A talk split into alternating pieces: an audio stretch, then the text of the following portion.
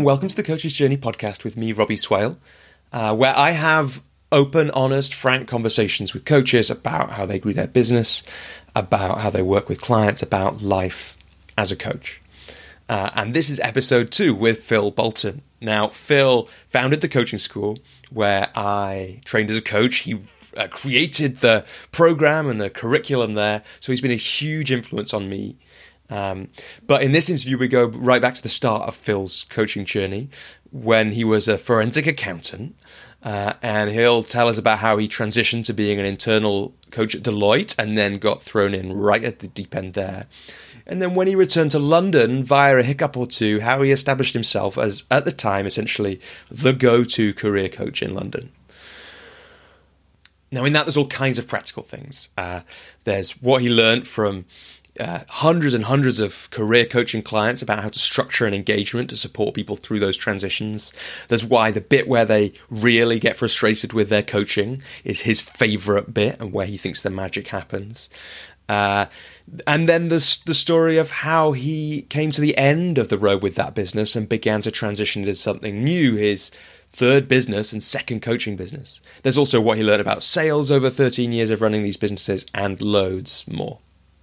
Now, one of the reasons I feel really blessed to have been trained by Phil, um, and also that it makes him a great trainer of coaches generally, and a, just a fascinating person to talk to about his work, is he has what, what seems to be quite a unique way of of looking at his work, of looking at coaching, uh, and of his business with a particular kind of clarity and focus and directness that, that I have certainly found quite unusual in coaching, but also generally. Uh, so it's a real pleasure to get to share some of that with you so that you can take some of the benefits from that that I have over the years. And uh, with that, let's let's dive straight into episode two of the Coach's Journey podcast with Phil Bolton.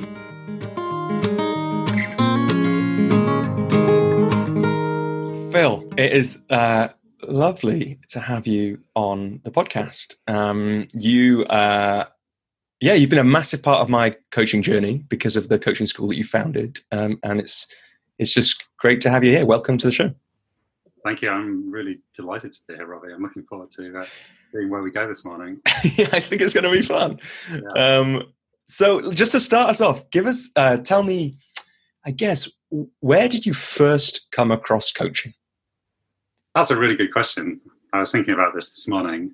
Um, know, when I was at school and university, like the idea of being a coach didn't really even exist because I guess I'm pretty old. So um, it wasn't something that really entered my consciousness. Um, yeah, I, I, studied history at university, um, which I kind of enjoyed. Um, ended up becoming an accountant because I wanted to move to London and get a job, and that was an easy way to do it. And I thought that would get, give me some kind of more educational qualifications. And there was some good and some bad in that career path for me. Um, yeah, I didn't particularly enjoy the accounting element, but it put me in um, a big organization surrounded by people. And as I sort of moved up through the ranks, I got to manage some of those people and build relationships and develop them and be their counselor and their mentor. So there was a kind of element where I always enjoyed the, the people aspect of my work the most. And did, did you know that at the time? Um, I was probably partially aware of that. I wouldn't say I was fully consciously aware of that. Um, and yeah, at some point in my career, I spent about five years working in London. I became a fraud investigator, which I was really interesting because it was the time of Enron. So uh, there was always momentum in my in my work. But I still wasn't really aware of coaching. Um, I did a few training courses here and there, which I really enjoyed. I actually started delivering a few training courses, which I really enjoyed. So I think all the clues about what might happen in the future were there, but I wasn't really, as you said, I wasn't really joining up the dots at that point. Then after, as I said, after five years in London, I moved over, um, transferred to a job in San Francisco in the States doing similar work, which was a great opportunity to see the world and do something different. But this was kind of the age where suddenly I remember when I got my first, somebody gave me my first Blackberry, probably in about 2005. And they were like, now you can pick up your email all the time. I was like, woohoo, that's so great. And then within about six weeks, I was like, oh, this is not so great, actually. Um, and it, I ended up traveling a lot with that job and being away from my wife and increasingly not enjoying the work and not finding any value in the actual you know, technical work that I was doing. And that started to make me unhappy. Um, I really felt yeah, I wasn't on the right path. I felt like my work didn't have much value or purpose, and I was working very hard. And I remember working kind of at one point 23 days in a row without taking a day off and 15 hours a day and thinking, why am I doing all of this? And I guess those are the kind of big questions that eventually make you seek out some help. So some one of my friends noticed that I was pretty miserable and unhappy and said, Hey, you should think about talking to a coach. So that you asked the question, when did I first you know, come across this idea? Honestly, that's the first time when somebody wow. said. And who was the friend? I was just one of my colleagues. Thanks to them, right? Yeah, I know, amazing, right? And they said, look, Deloitte has this in-house coaching service, and there are people you can talk to. They'll help you figure out who you are, what you're good at, what you enjoy.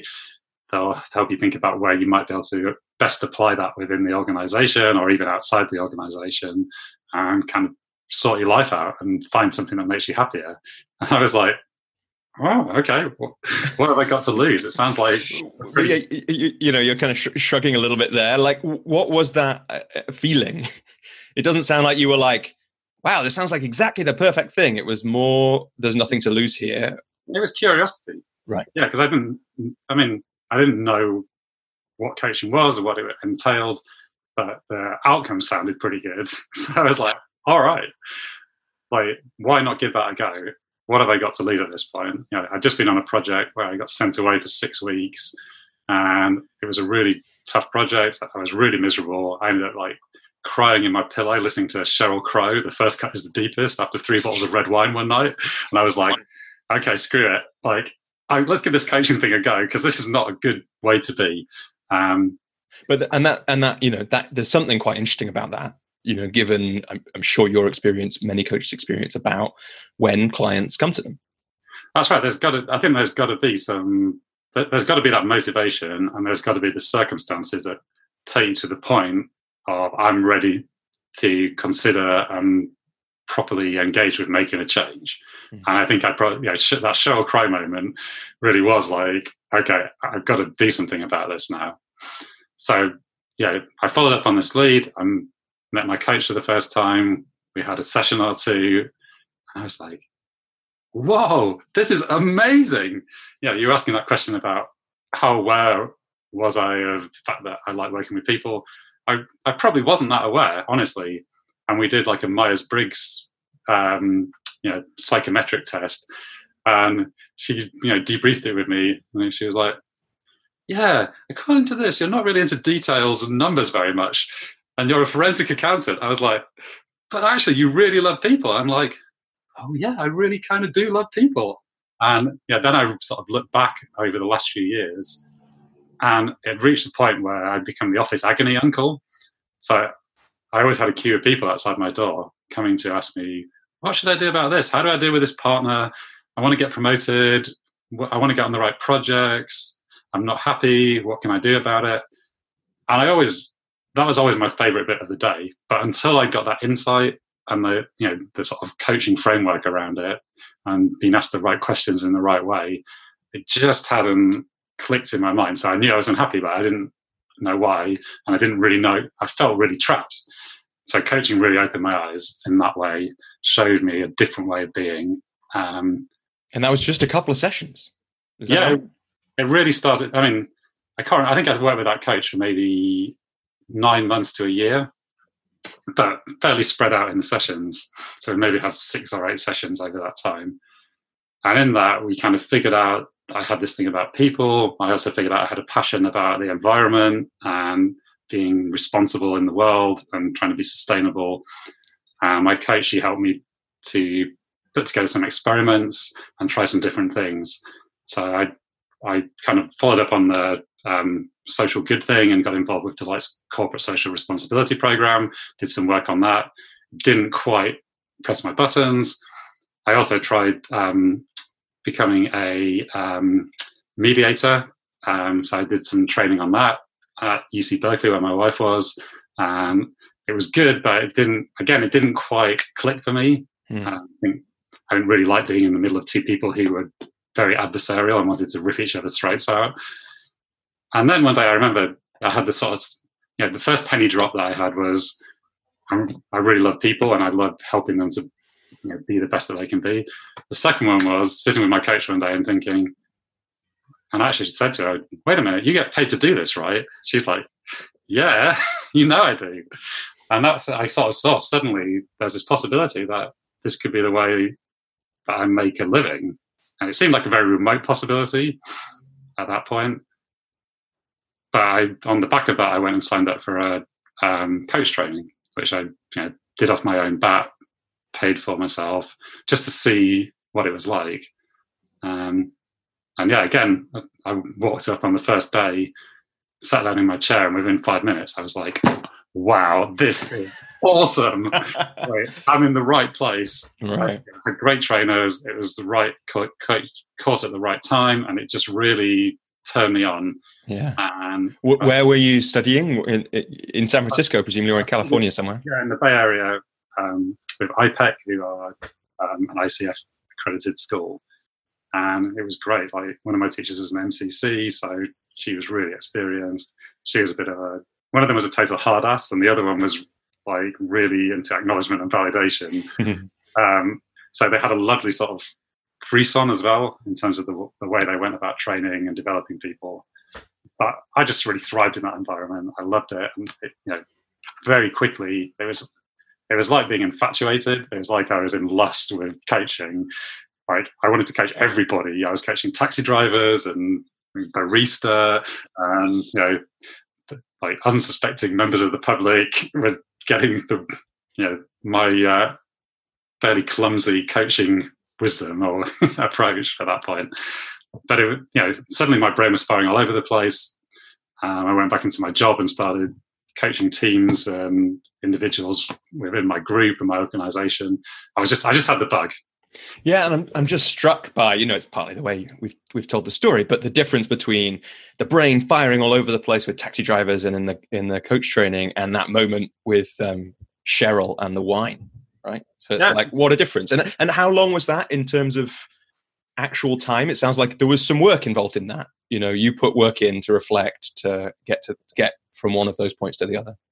I mean, it's probably about between a year and eighteen months. Yeah because at the back end of my IPEC training, my in-house Deloitte coach tipped me off that they had two new jobs coming up in the, in her team, and I thought, why not go for it? Yeah. Um, as it turned out, 400 people applied for those two jobs, and by the grace of God, you know, I remember going through the interview process, and I got to like the final round of interviews, and I had to say to them, "Look, you realise that I'm not a professional coach. I haven't even finished my qualification. I don't have a, like a single hour of professional coaching experience. And I think they actually like that. I was honest about that. Um, so I ended up getting one of those jobs and becoming an in-house yeah. coach and joining my former coach as her colleague, which was just unbelievable. So that was probably about 18 month arc to do all of that. But so, because when we look back on these things, it, it looks like luck, and of course there's luck in it. But what do you think they were? They they were choosing between 400 people, and they only chose two. I think you'll find. Why that, did they choose you? I think you'll find that I never use the word luck, Robbie. okay, nice, nice, good. So what was it? Um. So I guess from a there are two sides to it. Yeah, I, I think it's often useful to break it down. From a logical side, yeah, I've been in the business for 10 years. I'd worked in I think, three different departments. I'd worked in two different countries. I was a senior manager with quite a lot of experience of running projects. So, as a coach within Deloitte, that made me very credible immediately because all of my clients were people with a similar story. And actually, yeah, I'd been through the coaching process and I'd found an answer that helped me to stay within the business and successfully use my strengths and skills. And that was the job I was applying for. So I was effectively the perfect kind of advert for my future, for my potential client base in that job. So that's the logical side. Yeah, I think the other side is the kind of passion, emotional side. I was obviously you know, in that phase of in, in being infatuated with coaching, I loved it, and I was busy coaching the hell out of anybody who I could meet. You know, so I was taking on a bunch of internal clients within my group. I went to India to coach a team there, like manage and coach a team for a couple of months.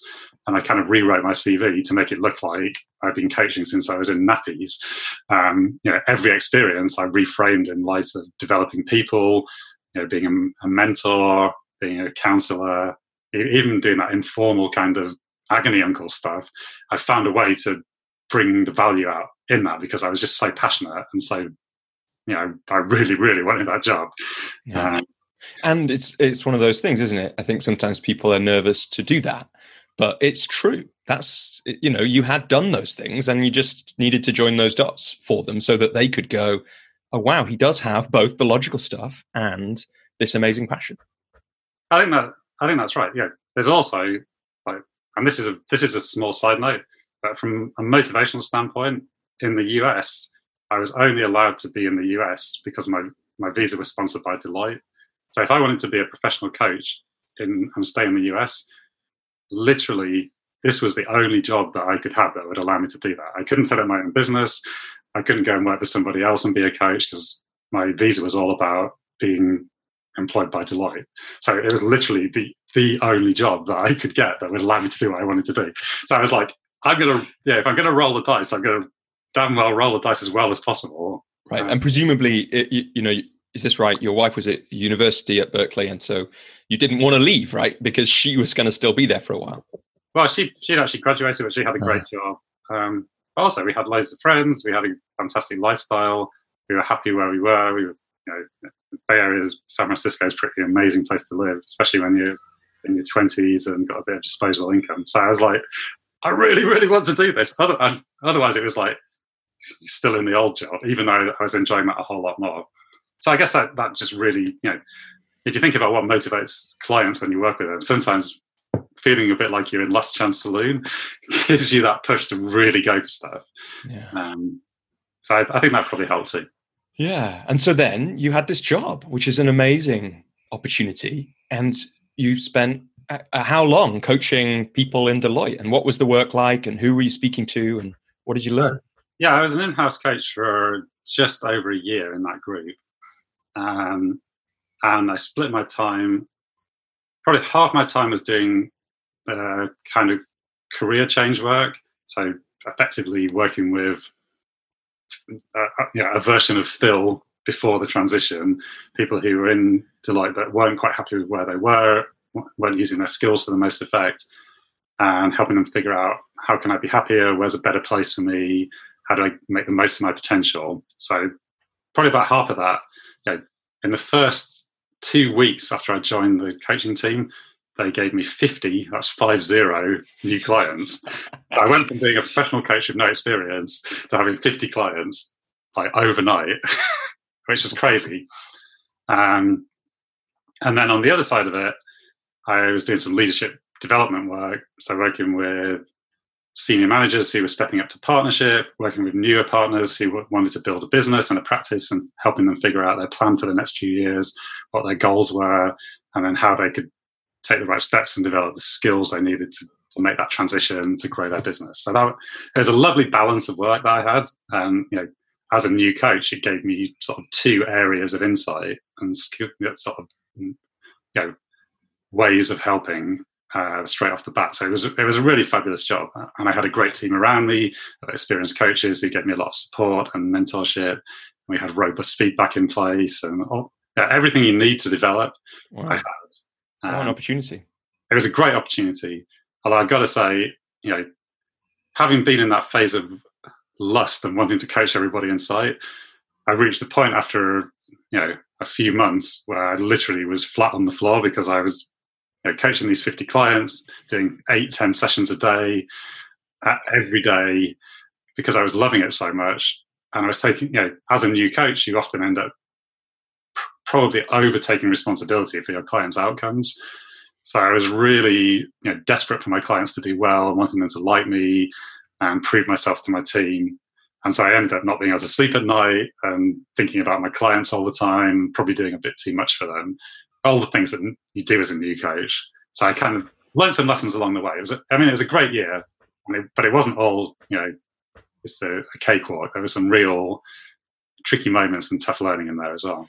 Yeah, I mean, it's a, two two things just jumped out at me. Then one is it's interesting, given uh, you know, because I know a bit about how your business has changed over the years. You had the career change side and the leadership side from the start. The get-go, yeah. But also, it's interesting, and certainly this resonates with me that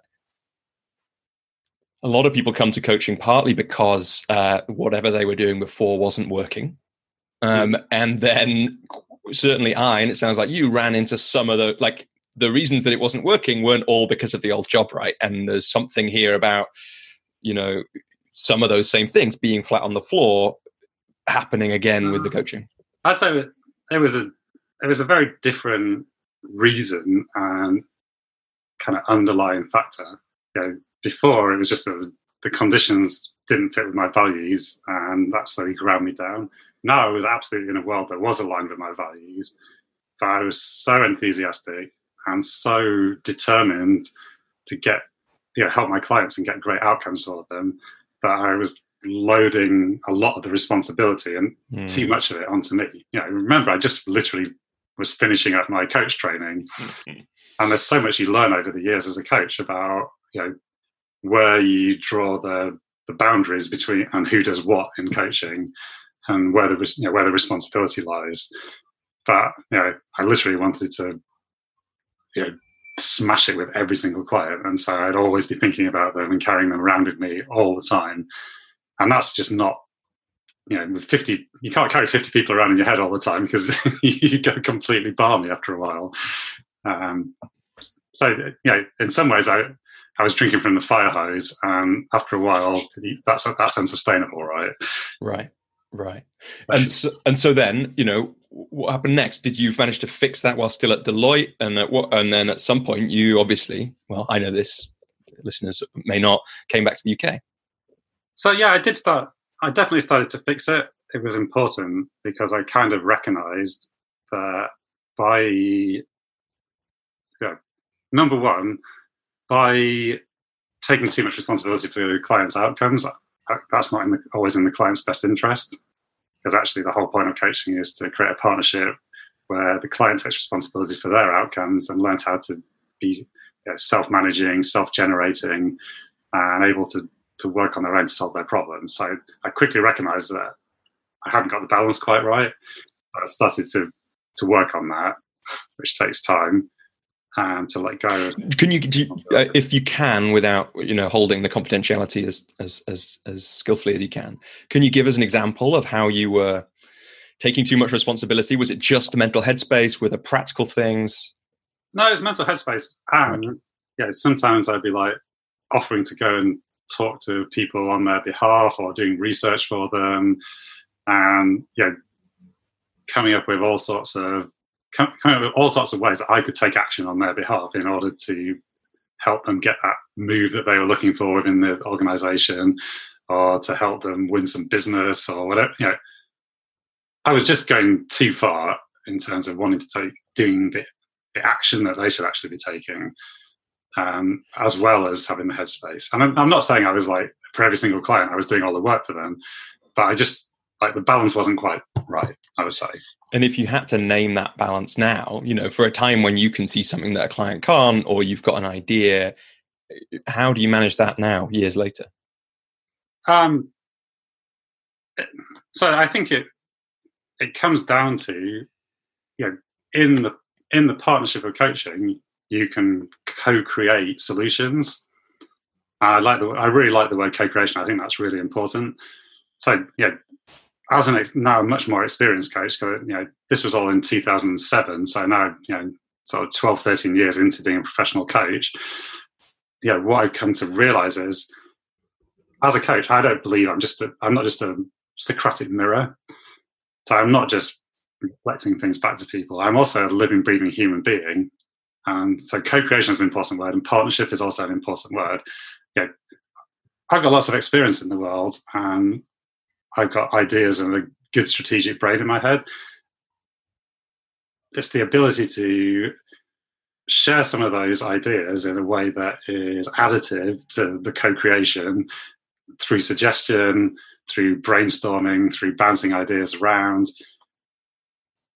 But what I've learned, I really learned early on, is not to be attached to my to what I'm putting into the mix, and also to be conscious of making sure that whatever the solution that the client ultimately lands on and the action that they commit to, making sure that that's very clearly their outcome and something that that they have come up with and bought into. So there's that, you know, you, you know, after a while, you, I learned to just watch myself and not be tied to my ideas and thinking that they're the ones that are going to solve the client's problems. And that's a very, it's an easy trap to fall into when you're a, a young coach because you talk to somebody for 20 minutes and you think, aha, this is what you need to do. And you know, now I've become a lot more patient, take a lot more time. But yeah, I really like the art of suggestion, being able to say, what about this? How about that? How would things be different if you looked at it from this perspective? You know, what would happen if you tried this? And that gives the client the perfectly you know, legitimate option to say, no, that wouldn't work. It's bullshit. It's a terrible idea.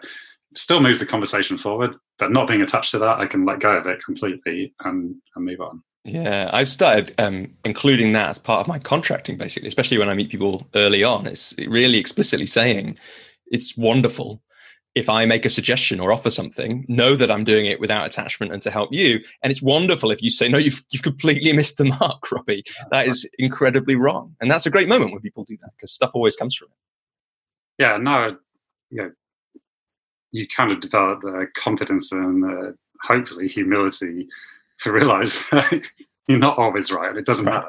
You're yeah. just there to be a catalyst in the co-creation. So I think that yeah, now I can see my role much more clearly as that. Yeah. And so I guess it feels like the next moment in the journey is probably when you transition when you come back to the UK. When did that when did that happen? How long you'd been coaching in Deloitte? Uh, was it just for family reasons or lifestyle reasons that you came back? What what happened next? Yeah, so I did. As I said, I did that role for about a year. It was terrific. I got great feedback. Roughly, how many over that year was it? Fifty people, or how, roughly how many people do you think you coached, and how I many hours about, did you rack up? I did about 250 to 300 clients, and I think it was north of a, maybe somewhere north of a thousand, 1200 hours. Whoa! So it was a fairly intense year, and then lots of yeah. lots of workshops and other stuff as well. So I was I was busting some hump. Yeah, really was. But it was an, an amazing year. I grew so much in every dimension. Um, yeah, and then basically we we had decided my wife and I that we wanted to start a family, have kids, and although we love San Francisco, felt like doing that back in the UK, where we're both from, nearer to our families, would be the right place for us. Um, just so we had a support system to help us. Um, hopefully, as we sort of stumble into the, the journey, um, my sister-in-law and her husband had just had a baby, so we also were kind of drawn by that. They were back in London. So we decided it was time to, to move back, which was hard in some ways for me because I'm like, I've just got my dream job doing the thing that I love doing. I'm being paid really well for it. You know, I don't think I, I honestly can put my hand on my heart and say, I don't think I've had a year in coaching where I made more money than that first year. oh, wow. Because I was getting a proper like Deloitte professional services senior manager US salary to do that job. So was, in some ways, it was completely bonkers to leave that job. Yeah, but also, it must have just changed your. I imagine it must have just changed your feeling about the value of coaching to have that because so many coaches really struggle with that, struggle to imagine that this thing that they're doing, which often comes incredibly natural to them because it's a load of their strengths getting used, so it feels easy some of the time at least, or some of it does, is worth the money that people will pay. You know, it's like that thing, but all I'm doing is talking to them and I love this. Why should I get paid? But you'd had this thing where here's this money and we think it's really worth you doing this, even though you don't have any experience. We can see that you will do this really well and we'll pay you this money for it. So, let alone a year later when you've got a thousand plus hours and uh, what do you say, like 300, 250, 300 people. Yeah, you're right. I guess it, it was really, it, it gave me a triangulation to really see the, the value of coaching. Because, as you said, I was being really well financially rewarded for it. But I kind of knew that because my coach had also right. been in the situation. So I guess that uh, my first experience was here's a coach who's being paid really well and it's being valued. So I guess that, that was a really useful grounding for me. Then I got that experience myself. And then yeah, I had my own journey, this 18 month transition and the support that I got, which I could not have done without the support of my coach. So I saw the value as a client. You know, it was worth all the tea in China to me. It, it was a, you know, a totally life changing, transformational experience, not just in terms of the, the, on the surface career change that I made, but also yeah, it put me on the pathway to self awareness, self understanding. I really hadn't had any of that before I started engaging with coaching. So it, put me on a journey of personal growth as well, which has probably been even more invaluable than the, the, the surface level change. So I saw the value as a client, and then I also had these 300, you know, 300 people um, who were telling me this is amazing and it's changing my life. So I guess I saw it from all the angles. Mm. So to me, it's like, yeah, this thing is really valuable. And of course it is. Why? What else would it be? Yeah, of course people would pay me this money to do it, right? Can we? Can everyone not see how valuable it is? And clearly, Deloitte could. Yeah, and then fast fast forward to London in January 2009 when I just set up my new business from scratch, and it's the middle of a big recession, and I'm pitching my first prospective client, and absolutely shitting my pants, like literally, don't know how to sell, terrified, you know, feeling the pressure that I got zero income coming in because I just started a new business from scratch. And suddenly that whole foundation that I was talking about yeah. felt a little bit more shaky, to be honest, Robbie. right, because you had all the all the experience that anyone after a year could have of coaching and the value of it. But at this point you had no experience of running a business. I mean, you had some you had lots of business experience from Deloitte yeah. and other other jobs, I'm sure. But this thing, sitting down across from someone and saying, "Please pay me X pounds for this coaching. Yeah, still different thing. Really a terrifying experience, and, a, and suddenly I felt a lot of pressure. Yeah, and, and what there probably was some pressure, right? You need you needed to make some money. Uh, you know, I guess we all um, at those points yeah, we know we're investing in a business and that kind of thing, but you still need to make some money, especially in always, London. It is always helpful to make some money. yeah. um, it's important. Um, yeah, luckily my wife had had a job at that point, so it wasn't like we were starving um, and out on the street. But you know, it's important to make some money, but it's also, you know, it's no use having a coaching practice with no clients, right? like, what at that point, what are you doing? You know, and the answer for me for a little while when I first started and had no clients was kind of feeling sorry for myself, sitting at home watching Bargain Hunt and kind of trying to avoid the situation and avoid looking at the fact that hey at the moment this is really tough. Like you know the first thing i did when i started my business i tried to go on the leadership development side of things. You know, it seemed like on on paper you know, i had a background in professional services you know, 10 years experience actually working in it. I'd spent a year doing training courses and also you know, supporting and coaching leaders in Deloitte around growing their business and developing their skills. It seemed like it was that was a fairly no-brainer proposition. I also had some connections in London in the professional services world, and I went around to you know I literally put on my shiny suit and shoes, big smile, went around to talk to everybody, and one by one they all said, "Phil, it's the biggest recession in human history." You know, as you know, we're laying people off hand over fist. Our budget for leadership development has been slashed, and you know, sorry, you started your business last week, and we got some really good providers. Like, if you come to us in the in the good times, no problem. We would, we you know, we like you. You're a nice guy, and you obviously have some credibility, but we can't give you any work right now. So that fell flat on its backside, and that was tough, like really tough because I come home like with all this great reviews and this wonderful team and momentum, and then suddenly I couldn't sell for shit. Like literally, it was a nightmare. From and that business just it wasn't there. Yeah. So I had to, you know, I either had to sort of sit and feel sorry for myself, which I can have a tendency to do, or try something different. Um, and in the end, after a bit of soul searching, I realized that maybe there was something on the career side of things, which was, you know, it, as you said, it's lucky that I had the two elements. Um, so I, I, kind of, yeah, I talked to lots of people who were being laid off from professional services jobs, and you know, more generally, as the economy was contracting, you know, being made redundant. I talked to also lots of people who were I, I, knew lots of people in those worlds, professional services, financial services, who'd done a similar thing to me and gone into their pathway because it seemed like the best thing to do at the time, but actually were not very happy or fulfilled. So I could see kind of two motivating factors for people who potentially might want some career coaching. And luckily, I, you know, my brain was agile enough to to give that a go. So that that really was you know, my salvation in those moments. Yeah, and do you remember? You know, obviously, it all looks very thought through looking back our memories often do. But uh, you know you're saying right that there's there's periods of sitting watching bargain hunt there's soul searching. Do you remember what it was that like how you got into action on those things and what made the difference at that phase? Because it feels like that's an important phase. You might have given up and got a financial services job or tried to right at that point or something else. What was it? That's a good, really good question, Robbie. Um,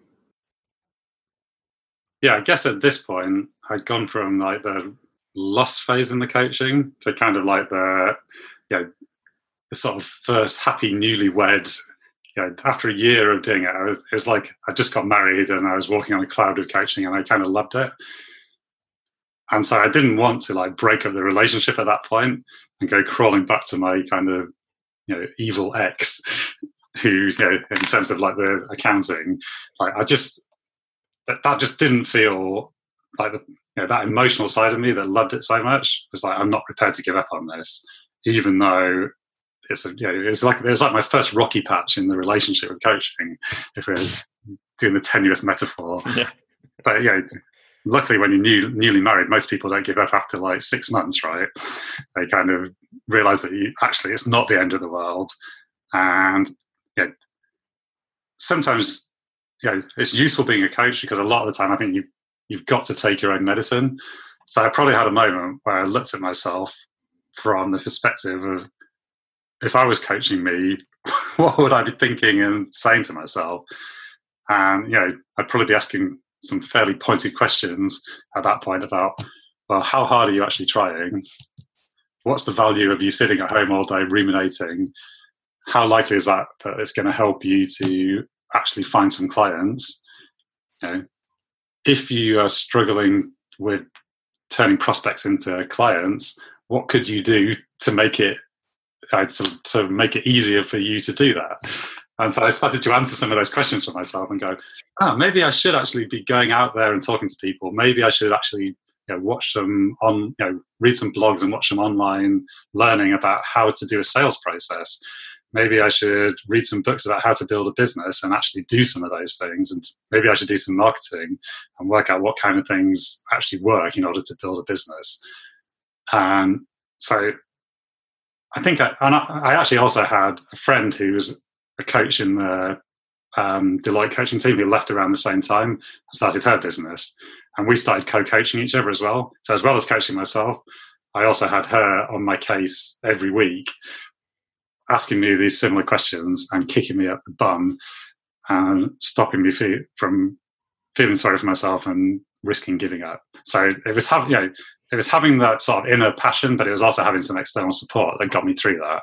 Yeah, and, and I think you know actually I think the I think the metaphor is pretty good because I got married last year, right? And one of the things that you uh-huh. think about when you get married is one of the things that changes is ah okay well we're in this now yeah and we're in it actually forever that's the promise we're making and it's you know uh, my brother gave a speech at the wedding and one of the things he said is marriage is about shackling yourselves to each other so, for when you both feel like running away.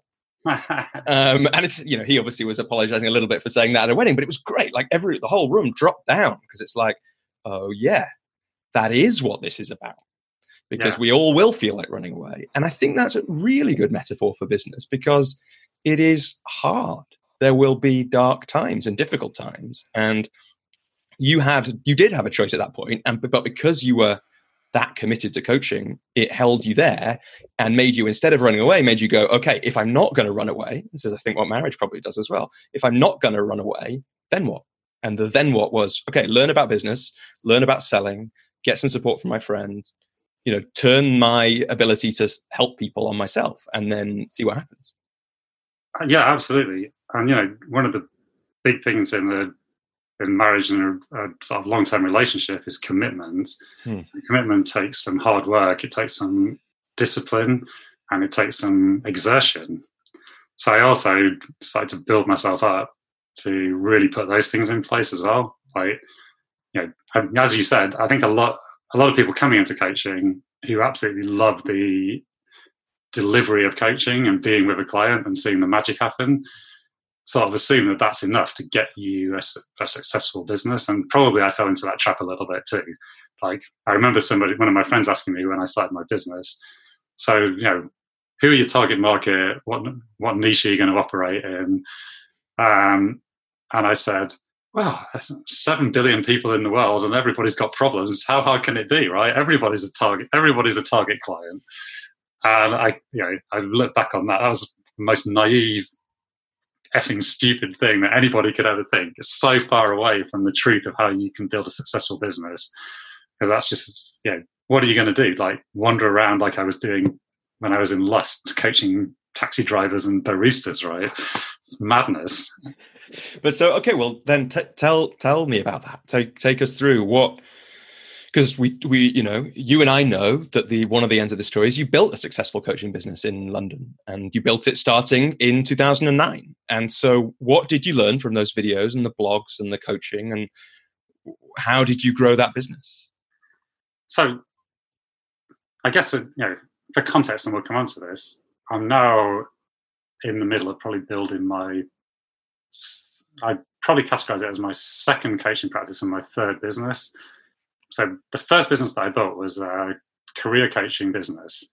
And what I found out from you know doing all the work, doing the reading, and actually taking taking some action and doing some marketing, business development, learning to sell, it you know, the big thing I found out is if you want to sell coaching, at the time everybody was saying you need to have a niche, a clear defined niche. So I found that really useful because it took me from 7 billion people down to let's see if we can find a group of people who have a problem that they need to solve. You know, this is now, you know, mainly coach entrepreneurs who are building businesses. That's the premise for a business, right?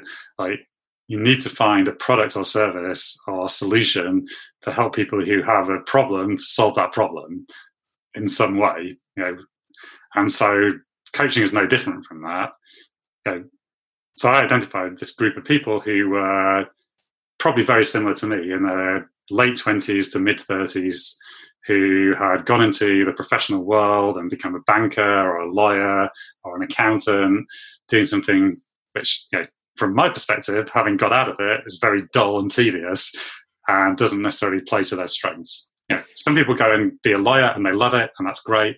But there are a lot of people, and you know, anybody who's been out in the world will meet people who've done those jobs and been really unhappy in them.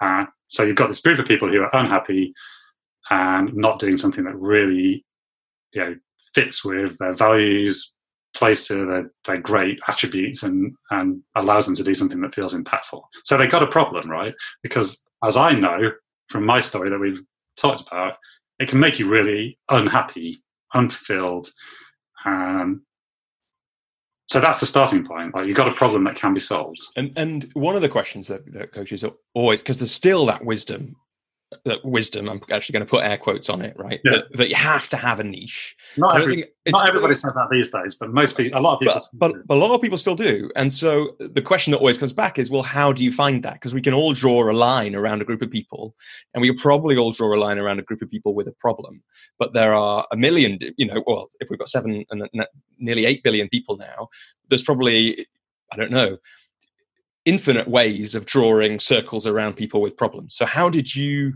It sounds like part of it was the experience you had, part of it was the opportunity you saw because of the recession, and just because, like you say, if you, especially if you're in a city like London, you meet a bunch of people if you socialize who do those jobs who it doesn't fire their souls, uh, and most jobs have that. But Oh, so, yeah, what sorry, did you do? I want interrupt.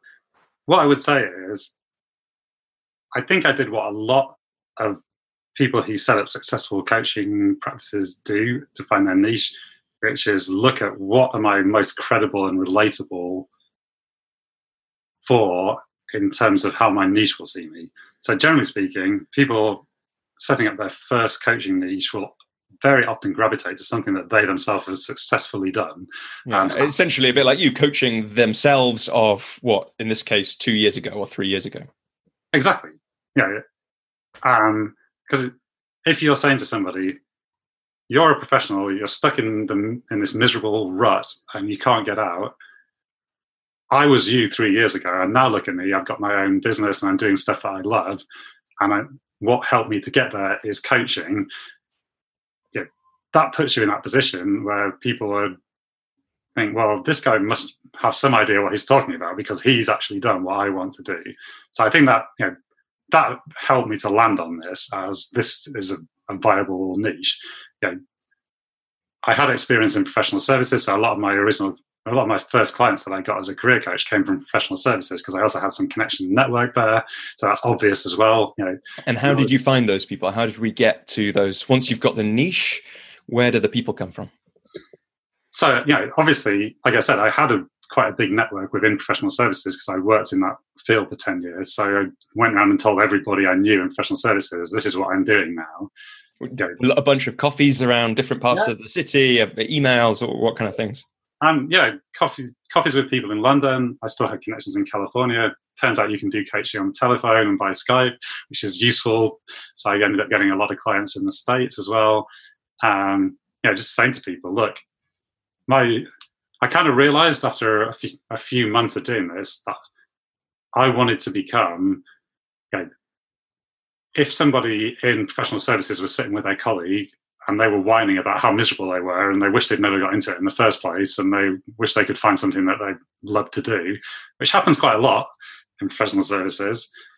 I wanted to be the first person that came to mind for the receiver of that information in that Mm. conversation. And they say, you should, you should talk to Phil.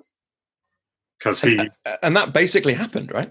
that basically did happen. I mean, not to say that it happened in every conversation, but I, you know, by having a clear niche and having messages around these are the kind of people I help and these are the results that I get, and actually, you know, having some success stories already from the Deloitte days, which was useful. But even, you know, I would say even if you don't have that in your background as a new coach, once you've done one or two clients, you've got a success story. You don't need to have 50. You need a couple of good ones because uh, you know when you talk about them, you'll talk about the same ones over and over again. Anyway, your best, you know, your favorite best clients. Well, and I also think that's quite good. It's good to do that, even if you've got 50. It's good to talk about the two best ones because those are the ones you most want more of. Exactly. So, you know, by spreading the word, by talking about the success stories. Yeah, I also did a like I said, I read some books on how to build a business. So, what else did I do? I wrote a blog for a few years about career change, um, which and I did lots of stuff to try and promote the blog around the world. Um, you know, build up some network. That wasn't particularly effective, but it I, I think all that was on my website. So when people came to look, it made me look like I was an expert on career change. Um, one thing that worked really well, um, there was this whole kind of theory around how do you how do you find out where your niche group of people are getting their information from and talking to each other. And one of the things that was suggested was finding organizations that also speak to the same niche. So I found a website called Escape the City, which was just launched, launched in 2008, which basically had all the same messages that I had. It was saying, look, these city jobs can be very boring for some people. We've got, and they were a job board. We have a bunch more really interesting jobs that we'll post and, you know, come to us. They also started running events to help people get out of the city and, you know, live a better, more interesting life. I met the two guys who founded that. We had coffee in the kitchen of one of their, the parents' house because they were sort of dossing in there at that time in order to get the money to run the business and build it up. And they, I mean, they've been very successful. They're great guys. And we sat at, at Bananas and drank coffee. And I kind of said, look, you've got a bunch of people who want to get out. I know how to do it. What if I run a coaching service on behalf of you for your readership base and you, you promote me to them? And they said, okay, sounds like a good deal. So we sort of shook hands on the spot. And that partnership really got me a lot of profile. It got me, they went from having, when I met them, I think they had 10,000 subscribers. Over the next year, they went to having 100,000 subscribers to their newsletter. And they put me in front of all of those people pretty much every week. So suddenly I had a really nice pipeline of people coming to me from that partnership, right in my demographic, already with some credibility from that partnership because they like Escape the City. I mean, they're just great guys and they've got a great ethos and they're kind of building a movement. And, you know, with a very clear need, you know, they were coming to me exactly because they wanted what I was selling. So, yeah, I tried a bunch of other stuff for marketing as well. That was the one that really stuck for me and helped me out big time. And yeah, it, I wouldn't say I was throwing paint at the wall, but the blog didn't really work, but it built me some credibility. I did a lot of talks and speeches and training sessions. I'm not sure they really helped all that much. So I never got much business out of that. I literally tried doing like, um, you know, open house coaching in coffee shops where anybody who, want, who wanted to do a career change could book a session with me. They didn't really work, but it was it was trying a bunch of different things, and it was moving into that disciplined, proactive space of building a business of saying, right, this month, these are the three things I'm going to do in order to you know, build a pipeline of clients. I'm going to write a blog. I'm going to do something for Escape the City, you know, to communicate, like build that practice. And I'm going to do the coffee shop coaching and then actually following through and doing it. But what happened is I started to get a pipeline. I did some training on how to sell and convert and went from being completely hopeless to being like marginally hopeless to being okay to being quite good over time. You know, that that's an art form in itself. Yeah, and, and, and, maybe we should we should get to that uh, shortly. But it feels like that because I think that's another really important part and of this, and it sounds like of what you learned. But yeah, it sounds like you tried a lot of different things. But the real thing that made the difference was all these people being sent your way, people who had that getting in front of the people who you wanted to help. And I, and I guess that's the thing I want to check actually. Like how much, because you've spoken about this from uh, quite the strategic part of you, not so much that enthusiastic part of you that was probably just as important as getting you the Deloitte job. How much were you loving this work at that time? Was it kind of, oh, I need to do this to to get it to get the business going, or it was like you were back in the out of the rocky patch in the relationship? Oh no, I mean to to get back in, to get the relationship back in a good place, I needed to be coaching, and I wanted to be coaching because I knew that as soon as I had you know a portfolio of clients again, I would be doing good work for them. And yeah, I'm mm, the IPEC coach training that I did was all about energy. I'm I'm a massive believer in energy. You know, when you've got positive momentum and you're helping clients, like when I walk out of a really good coaching session, I'm full of energy. I, it, it builds me up. It makes me, and it also gives me a real sense of you know, self worth and value. And, and it, you know, for me, it lifts up my confidence, especially at that time when I'd been like in a pretty tricky spot. Suddenly, there was a bit of wind in my sails again, and I could see. Yeah, it's not like it happened overnight, but I could see the business building.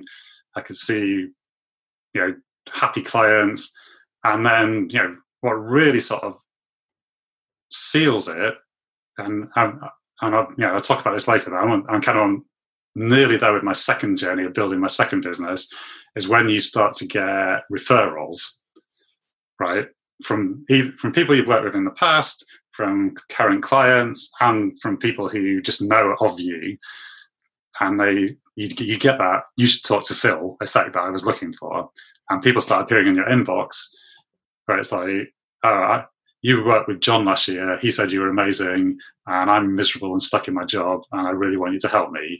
And then you have those conversations, and you know, once you get your practice to the point where you're consistently getting referrals in your pipeline, that whole sales process is massively easier. Because if you've got somebody random who's never heard of you before, you've got to do the whole work of building credibility and getting them to believe that you can solve their problem. And obviously, the blog and the Escape the City thing help you to do that. When you've got somebody who's coming on a direct recommendation of their friend or their brother or their you know, partner or you know, their boss, like when you sit down and have the conversation with them, they already want to buy from you because they they've got living social proof from somebody else that it works and that someone they can see that other person's life has been changed by the work that they've done with you.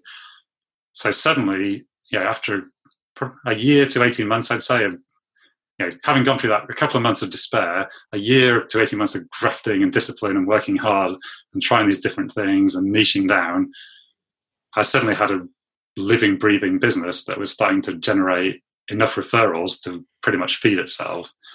And so that, you know, it wasn't like it wasn't like it was all plain sailing, but it, I kind of woke up one day and went, oh, okay, now I can actually get on with being in love with coaching again. Uh, and so, you know, on a really practical level, I, I you know, I, I, think you know that I agree that I think that that moment when you realize that, oh, it's basically feeding itself now is a you know it's a it's a wonderful moment and i really get the sigh. That's so good.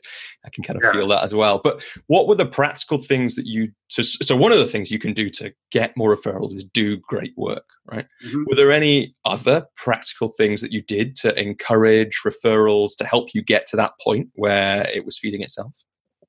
I'd say probably single most effective tactic that, that I did, and this is I wouldn't even say it's a tactic. Yeah, it's something that I was kind of doing naturally, but I realized was really working.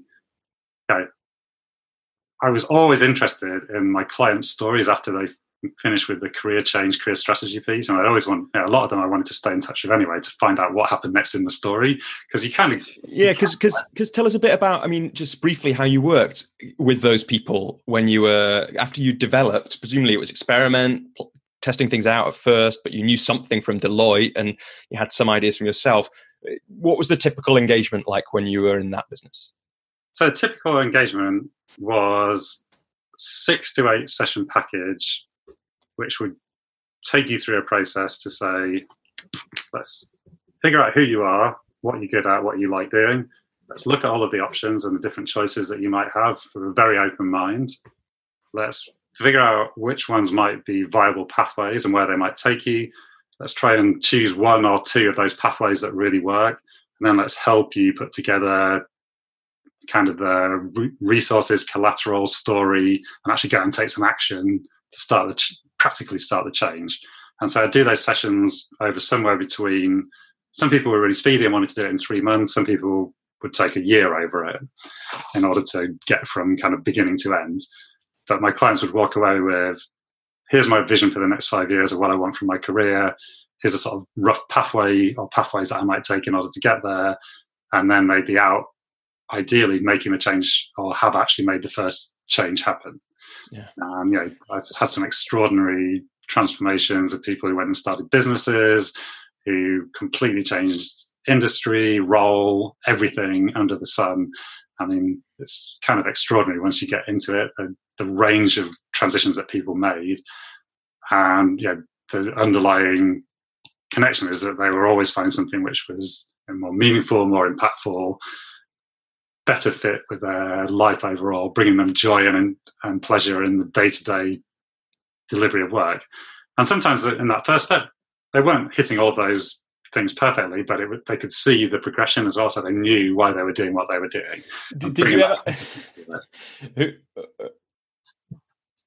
what What was your? Sorry, I don't know why it's taking me a little while to get this question. The thought that just crossed my mind is, you know, I know sitting with clients, and I've done work with people who are changing careers. It's you know that that description you gave of what people are after is so evocative, right? Who wouldn't want that? And so, if you do coaching, you, I think you almost always end up doing some work with people on what you've just described. But I'm also remembering, I mean, moments in engagements r- rather than whole engagements, but just this feeling of like, oh shit, what if it's not going to happen for this person? What if this person is going to be stuck here forever? Did you have that? And if so, how did you kind of hold that and and work through that with clients who I imagine felt it themselves a lot? Sometimes that's what happens too. So I'll be honest with you, that is that was always my favorite bit of the whole engagement. So for me, yeah, remember, career wasn't necessarily my first choice of niche because I tried to mm. start a different you know, leadership business before. What I'm really passionate about, what I always loved from my coach training from the very beginning, is getting under the skin of people, figuring out what's going on, on in their inner worlds. You know, what really motivates them? What are the inner barriers or obstacles? How? What's their psychology? How is their brain programmed to enable or not enable them to be successful? And what can you do about that? And so for me, I was always hoping that this would come up in every engagement. I used to call it. I always used to warn people. Like once I got got this process of six or eight sessions, I'd always say to people, somewhere the first few sessions you'll feel terrific. There'll be loads of momentum because it's all quite theoretical, and you'll be thinking about who you are and what you could do, and its possibility and it's magical. Somewhere in the middle, you'll get this like reality check where you're you you know your bum will hit the floor and it'll suddenly start to look hard again because you once you start to narrow down to this is what I could actually do the you know the part of your brain that wants security and safety and fears change is going to kick in right and, and and often i guess the that part of the brain is why the, the whatever happens at that point is what why the person hasn't made the change by themselves in the first place right exactly robbie yeah. exactly that's why people often hire coaches because if they could do it by themselves, they would do it by themselves, right? Uh, and what I've what I found because I, I remember you saying that to me when I was starting out or training, and I found that even as my engagements have got longer, involving far more sessions, that point halfway, three quarters of the way, two thirds of the way through, still happens. You know, yeah. it gets really hard for people, and you know, yeah, it doesn't always feel good, but often that's where the magic happens. And let, let's be clear, like pretty much every human being has those inner barriers to change, those you know, embedded subconscious programs that hold us back, that voice of you know, criticism, the, the inner critic that comes out and holds us in place. And those are the, you know, those insidious things are the, the obstacles that stop people from achieving their full potential. And coaching is all about helping people achieve their full potential. So this, to me, the surface level change of the career from X to Y, although it's really impressive and looks fabulous and is a good story, it's what is it that stopped people from doing that under their own steam, and that consistently come came out somewhere in that engagement. Yeah, that's and that, I think that's one of the reasons why people, yeah, sometimes people would say to me when I told them what my business was, but can't people just buy a book? You know, there's What Color Is Your Parachute or you know how to find a job you love. Why don't people just get a book and follow that book? And the answer is because they fill in all of the tests in those books, but actually whatever it is inside them that's stopping them from changing will, will still be there and it will stop them from changing. Whereas when you you know when you sit down and work with a skilled coach, they will be looking for well why isn't why isn't this person doing it themselves? So I was always actively looking out for that and you know, probing it. And when you do that first piece of discovery about who are you, you can start to ask those questions and set them up anyway. So you can kind of see what might be the, you know, you look for the clues and the ways into digging under the surface. And, you know, at first I wouldn't make it, I, I that would be a bit of an implicit agenda of mine. So I, I wouldn't necessarily say to people, and we're going to look for what's stopping you from changing because I was just grateful for their business. But once I was had some momentum, and you know, after a year or two, like I said, I kind of had thirty or forty clients on my books at any one time again. So I was back in that space of coaching all the time. And I didn't have a sense of scarcity in the same way. I would make it an implicit, yeah, sorry, an explicit um, objective of the coaching to figure out. And I talked to people up front in the you know the discovery session, this, the sales meeting discovery session, I'd be asking those direct questions. What's what do you think is stopping you from making this change yourself? Where do you get stuck? What holds you back? What are the moments when you feel afraid? And I'd already we'd be putting those on the you know explicitly on the agenda as part of the coaching process to make sure that they were dealt with so that people and I'd always talk about not only having the strategy and the vision for what career and life success looks like, but also having the mentality that enabled them to go and successfully make it a reality.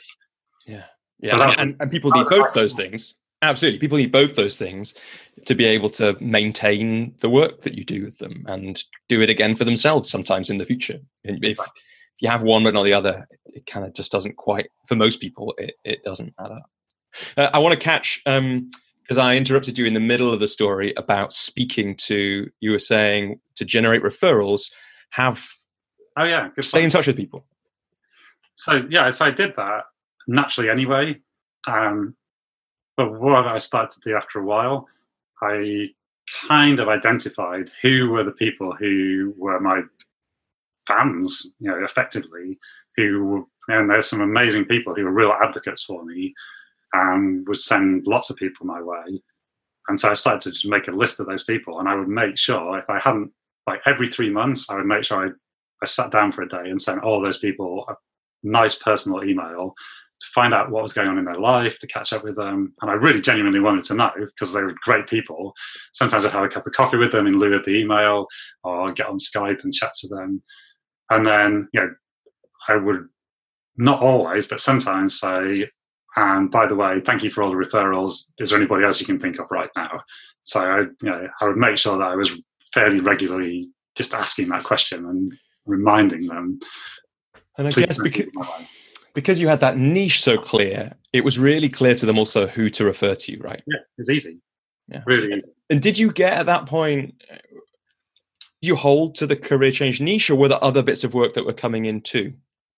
Um, yeah, there were that would, I mean, if you've been coaching for 13 years, you end up doing all sorts of interesting, different stuff. You know, once you kind of get out there and you've got some momentum and people know roughly what you do, you get all sorts of oddball requests. And I, you know, I wasn't, I didn't do all of them, but sometimes it's just really interesting to try different things. So yeah, I, I ended up doing all sorts of different things but yeah, it's a, it's a kind of useful segue into what happened next. So, yeah, like I said, I, after a couple of years, I had this business. It was referring itself, and at that point, you know, we'd moved back to the UK to have kids, and we did have kids, and that was terrific. And because I put in that hard work, and I kind of knew what worked in terms of marketing and what didn't, I was able to shift to doing a four-day week, spending a day with my son, who which I did for seven years actually, because um, we also had a daughter two years later. So all the time that my kids, until my kids were full time in school, I always had a day that was a non-work day with my children, looking after them, and that was one of the you know. I remember when I was sitting with my coach back in San Francisco, I was like, I can't do this job forever because I, when we have when I have kids, I really want to be a present dad and spend time with them, and you know be a part of bringing them up to be fabulous young people and be a really present parent. So the coaching business that I built uh, enabled me to do that. And the hard work and discipline that I developed around the marketing and business development allowed me to do that. Even though at first it was a bit of a pain, it meant that with that, you know, with the right structures in place and the referrals, I could then successfully grow the business. I would continue to operate the business and make the money that I needed to make and get the clients I love to, to serve. Um, so for quite a few years, that was a really happy scenario for me. You know, and my business was doing well. I was getting as many people in the pipeline as I needed to get good clients and do work that I really enjoyed. And mostly it was career coaching, but other stuff started to come in. It, the strand that was really interesting to me and it, it, echoes back to where I tried to start out. Was you know, the, the clients I love to help were the entrepreneurial ones who were saying, "I want to start my own business. I want to build an organization. I've got this idea. I've got this vision. How do I go about doing it?" Um, or and or the ones who are saying, I want to go into an entrepreneurial startup environment and be part of the team that, that grows a business. So those were the like when I got clients who had that outcome, I was always really pleased. And you know, I had to be careful not to push everybody into doing that because that was you know you've got to be aware of your biases, right? And so the accountant who wanted to become a management accountant, equally valid outcome as long as that you know fits their values, as far as I'm concerned. But you have to be careful with that. so suddenly, yeah, I got this group of people who I'd helped to go off and start businesses, and some of them are doing quite well.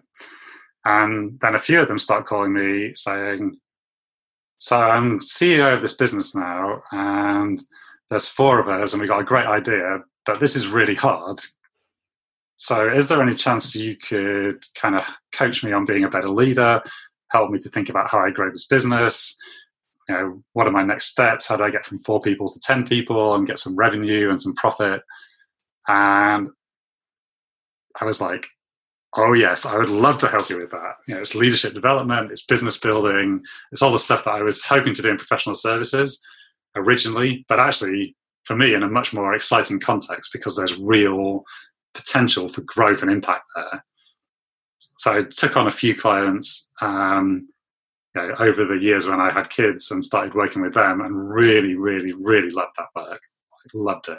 Yeah. it was so wide ranging and impactful. Is that were those the things, the wide ranging and the impactful? That like what what was it that you loved about that work? What was what was the extra things that it had that that some of the career change work didn't?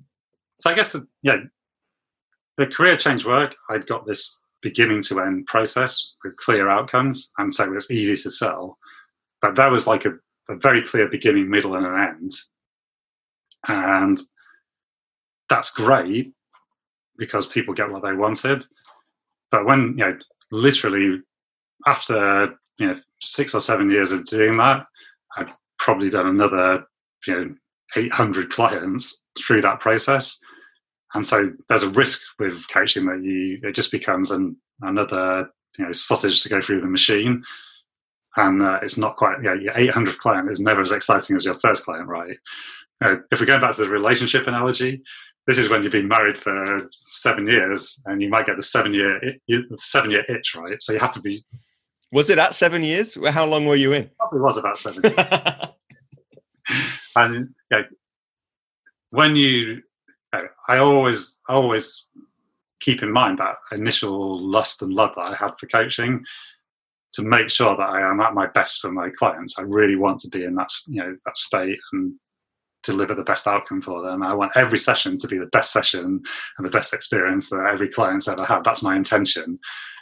So you've got to really scrutinize yourself to make sure that you're not just di- starting to dial it in and becoming a bit complacent and going, uh, here's my 57th management consultant He's a bit unhappy with management consulting, probably wants to move into a strategy you know, role within a big company.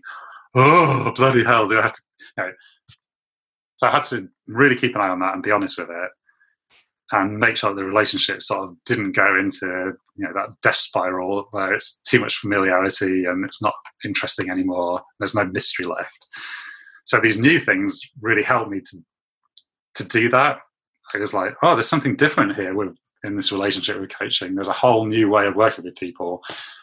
And rather than it being a beginning to end process, yeah, my mind, yeah, my Myers Briggs that I did with my coach back in the day, I'm, I got a massive P for Myers Briggs. I love like open creative processes. I'm always looking for better ways of doing things.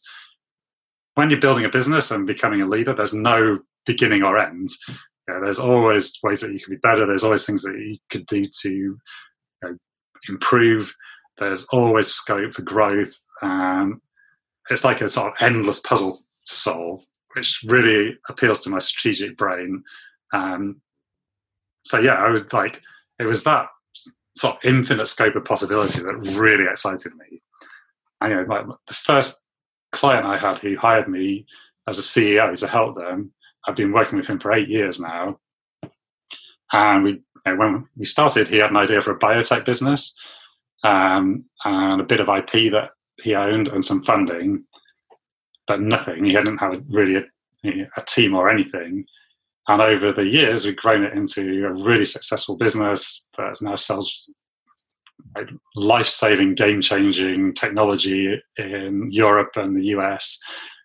Um, that's it, it basically um, it's technology that stops people getting pressure ulcers. It's never been done before, um, and it saves lives and reduces suffering massively. But it's also commercially you know, has the potential to be hugely successful. So that business has grown and become a, a real star. Like the technology, I think was they were voted the innovate medical innovators of the year last year wow. in Europe by an, an award ceremony.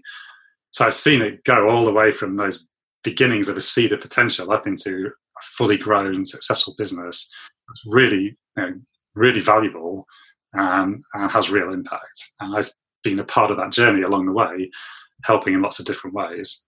It's, you know, it gets me out of bed in the morning. Yeah, I can feel that. And, you know, I guess it's interesting, isn't it? Because even with this eight year arc that you've got, it's not over. But now you've got an eight year arc, which a bit like the the one or two testimonials that you've got with you get early on from the career work, you can talk about that now, just as you just have. So, and as you know, I know this, but uh, you've evolved your business now that it is no, focused much more on that kind of work, right? Exactly. You know, now my kids are a bit older, um, and I I recognise that sort of seven year itch starting to become a thing. I really sat down and thought about well, what do I want from coaching now? What do I want from my business now? How do I keep evolving and growing and learning? So, you know, this is another thing that we always challenge our clients with. It's like you've got to keep, you know, you've got to keep growing. You've got to keep challenging yourself, finding ways to be better and different. Uh, journey never comes to an end. Why do you think that's important, Phil? Well, I mean, I would say from my my own experience of my inner world, it seems to be inbuilt into me. But from experience of working with thousands of people now, it seems to be inbuilt into a lot of human beings. This desire for personal growth and evolution. You know, we, we could probably both look at. You got your bookshelf behind me. I got mine over here. There's literally, you know, gajillions of books about this. So it's obviously a thing, right? There's a global coaching industry worth billions of dollars. There's, you know, the whole psychotherapy world. Like, it seems like it's, it, it seems like there's a primal instinct to, for growth and improvement in humans. And I think that's why we exist and are able to do what we do. Um, and also, yeah, I think a lot of humans have got their sort of more primal bit of their brain that's looking for safety. The emotional and rational parts of human brains are also programmed to seek out happiness, and part of happiness comes from pleasure in what we're doing immediately, but part of it also comes from a sense of purpose and impact in the world, which is l- taking on longer term, more meaningful challenges that require us to stretch ourselves and grow and you know do things differently than we've done before. So, I, yeah, I think I think it works sort of on every level that humans are always looking for that looking for that challenging growth, and I'm no different. Yeah, and so I guess there's two questions that, that are, that are present for me about the current business model that you have. I'm interested in that change because I think one of the things that happens for anyone running a business, but especially uh, a coaching business, is at some point most people will want to evolve their model a little bit, either the clients they work with or the fees they charge or the structure of their work. So I'm interested in that change and how you manage that and what you learn. But also I want to hear about what the work is looking like now. So whichever feels like the right place to go. So I think I'll start with the second one. So I probably started to make this pivot three or four years ago. And initially sort of unconsciously. Now my practice looks like I've got, I think I counted it the other day, there are 10 companies and organizations that I uh, am engaged by. Um, pretty much in all cases, they are entrepreneurial, small, medium businesses that are looking to grow or at least evolve their business model uh, in order to kind of get get to become scaled and scale or scalable. So they're somewhere in the startup scale up uh, journey. I'm usually retained initially to work with an owner, CEO, or MD kind of person. So the, usually the person who founded the business or one of the founders, or at least, if not that, then a CEO who has a, a stake in the business, even if it's owned by investors at that point. It depends how mature the business is. And usually my way in is to start becoming the executive coach to those own, to those owner MD characters.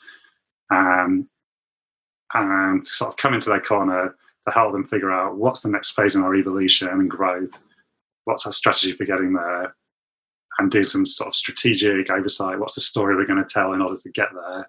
And then on the other hand, how do I, as an in, as an individual leader, develop my skills in order to deliver that? Make sure I'm doing the right job and doing it well, and not doing things that I shouldn't be doing. You know, become a better communicator, whatever it takes, and whatever I, that person needs individually in order to deliver the growth strategy to become the leader they need to be in order to do that. And then there's kind of a sort of secret third agenda, which is to become a trusted advisor, confidant, because that role's very pressured and stressful because usually they're looked to as the visionary or the holder of the culture and there's that need to be constantly optimistic and positive about what's going on. And what you often find is when you look underneath the bonnet, like you know, these kind of businesses are, have a very short cash flow runway. They're struggling to meet, you know, almost struggling to meet the next payroll. They're wondering where that's going to come from. They've got all sorts of problems with customers and suppliers because they're maturing their model. And yet, at the same time, these guys are, you know, guys and women have got to go out and represent to the world that everything's great and this we're on track to get to our vision. So to have somebody trusted to talk to, to be able to share some of their worries and frustrations, frankly, my agenda is often uh, hidden agenda is often to keep them sane because um, it's really it's a pressured, tough job. It's really difficult. Um, so yeah, my business looks like working with these businesses, usually supporting those uh, leaders and then often that morphs into working with leadership teams or teams within the business, um, sometimes providing some advice around strategy or building culture, doing workshops and input on that kind of thing as well. So, kind of building relationships with those businesses. And as they identify a need where I might be able to provide some support, kind of delivering that and helping them to get through that challenge. So, over the last three or four years, I kind of gone from a totally 100% income from career change.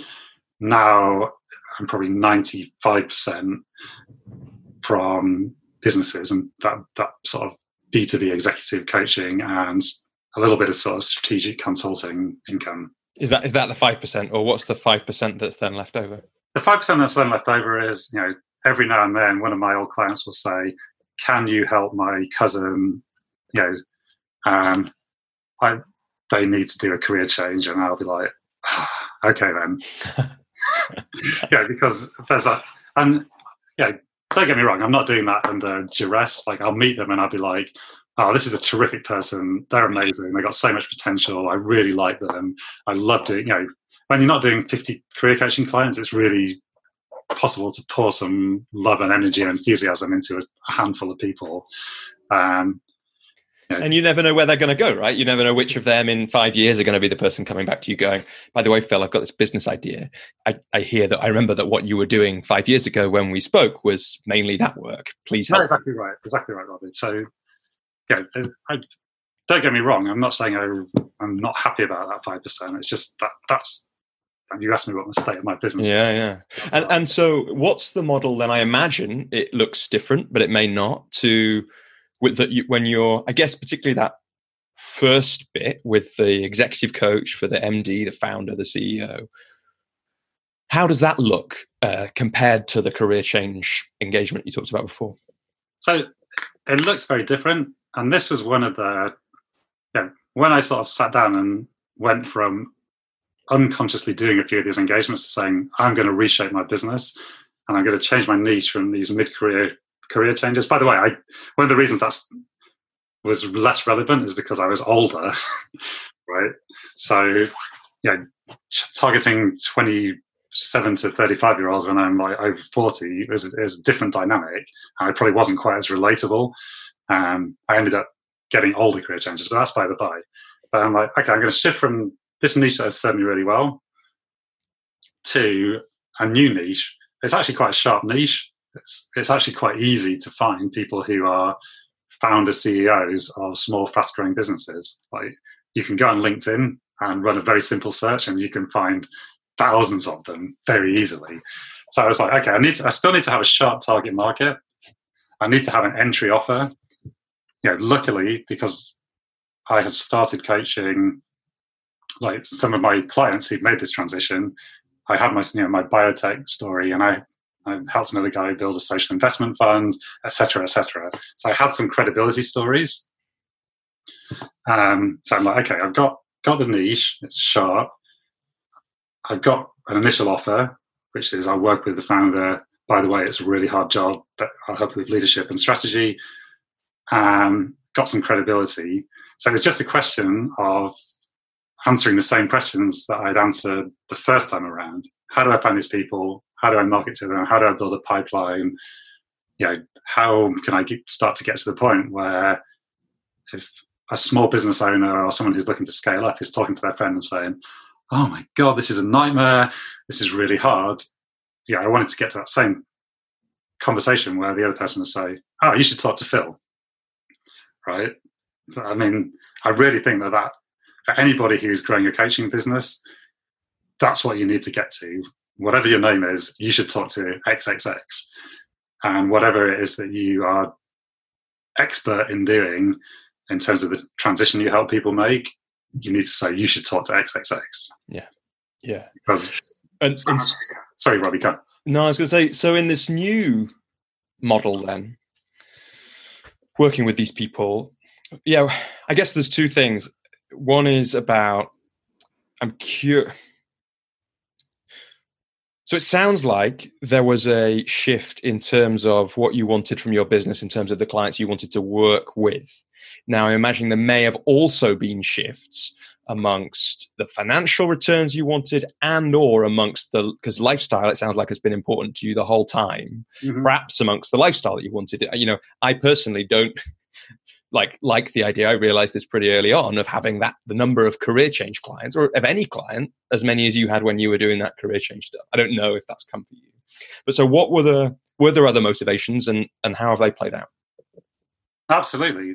I mean from a sort of business mechanics standpoint to run a career coaching business where you have these transactional engagements with six or eight sessions in. Yeah, and, and if you don't mind saying, how much were they at, at an average point? Um, I mean, it increased quite a lot over the time. So, you know, by the end, it's a couple of thousand pounds for one of those engagements you know, in that ballpark. And in the middle somewhere? Um, I think when I started out, they were 750. Right, for six to eight sessions, yeah. Yeah. So um, yeah, in order to do that and maintain a book of 30 or 40 clients, you if you're looking at refreshing you know, one and a half to two times a year based on the sort of time cycle, that means you've got to go and sell kind of 60 to 80 clients a year, which, if you think about it, is selling two clients every week. Right. But you might have to meet three or four sometimes yeah. to get to that. Correct.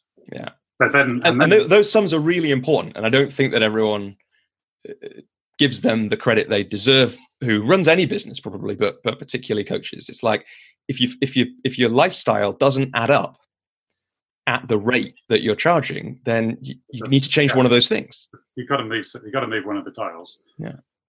Um so you know that was a that's a lot of pressure on sales. Yeah.